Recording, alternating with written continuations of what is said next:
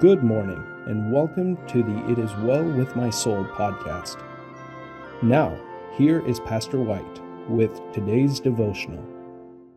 Good morning, and welcome to the Lord's Day. This is Sunday, May the 3rd. Praise the Lord, my favorite day in the week. We want to wish a big happy anniversary to uh, Elmer and Teresa, and also to Steve and Nadia. They're celebrating their anniversary today. So please make sure that you wish them well and give them God's love. Well, today is the second part in this little two part series on the seasons of prayer. And when are these, these good seasons of prayer? Well, yesterday we looked at times when God seems near, when you just feel his closeness. Secondly, we looked at times when you can almost hear the still small voice of God to your heart. And thirdly, we considered also times of affliction, when God brings in some suffering or some sort of affliction. Any among you afflicted? Let him pray. Well, today we're going to look at three more seasons, good seasons when, when it's right and when it's good and proper and profitable to pray. And the, uh, the fourth one, I guess, in our, in our series, this would be number four. It's when God delivers us out of trouble. Boy, you know, that's a happy occasion, uh, a time of celebration when uh, the problems are done, the storms of life are over, and you come out into the, the sweet smell of the spring air. God has brought you out of problems. Listen to this Psalm 50, verse 15. And call upon me in the day of trouble I will deliver thee, and thou shalt glorify me. It's true that God's people do go through times of trouble, but it's also true that God brings them out of trouble. And when that happens, boy, oh boy, you've got a wonderful season of prayer available to you. Take advantage of it. Never forget to give God the glory and the praise.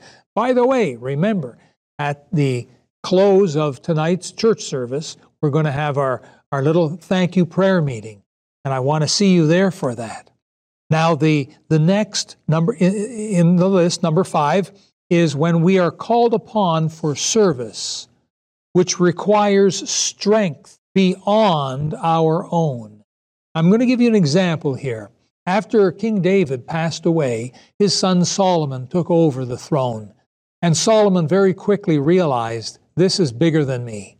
This is more than what I can handle. And listen to what he prayed in 1 Kings chapter 3 verse 7. And now, O Lord my God, thou hast made thy servant king instead of David my father.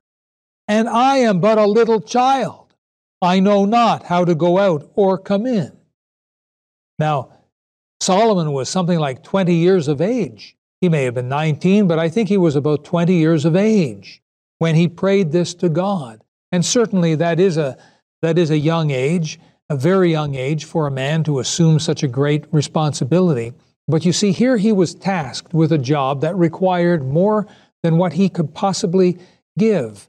And it's at times like that that you have a wonderful opportunity to get in close to God and use it as a season of prayer. And lastly, the sixth uh, opportunity here is in case in the case of greatest danger. When, when something happens and it hasn't, the threat of, of it happening, let's say that, the case of greatest danger. I'll give you an example is when Jonah was called on of God to go into Nineveh and cry against it. In Jonah chapter 3 verse 4, Jonah began to enter into the city a day's journey and he cried and said, "Yet 40 days and Nineveh shall be overthrown." And what happened was the whole city repented and they got into sackcloth and got right with God and they were spared. And so when there seems to be danger on the horizon, you've got a golden opportunity to pray. And now let's take this golden opportunity right now and pray. Heavenly Father, thank you for everyone who's tuned in and watching the broadcast. Lord, I pray you'd bless them in a powerful, wonderful, special, glorious way this day, your day. Father God, I pray that you would please open many doors of prayer and seasons and opportunities to draw close to you. Bless your people this day, spiritually and mentally and emotionally, as well as physically and financially. For we pray it all in Jesus' wonderful name. Amen. God bless you, and I'll see you in the church services. Thank you for being with us today. We want to hear from you. Give us your thoughts and feedback. Join us again tomorrow for an encouraging message from Pastor White in this program. It is well with my soul.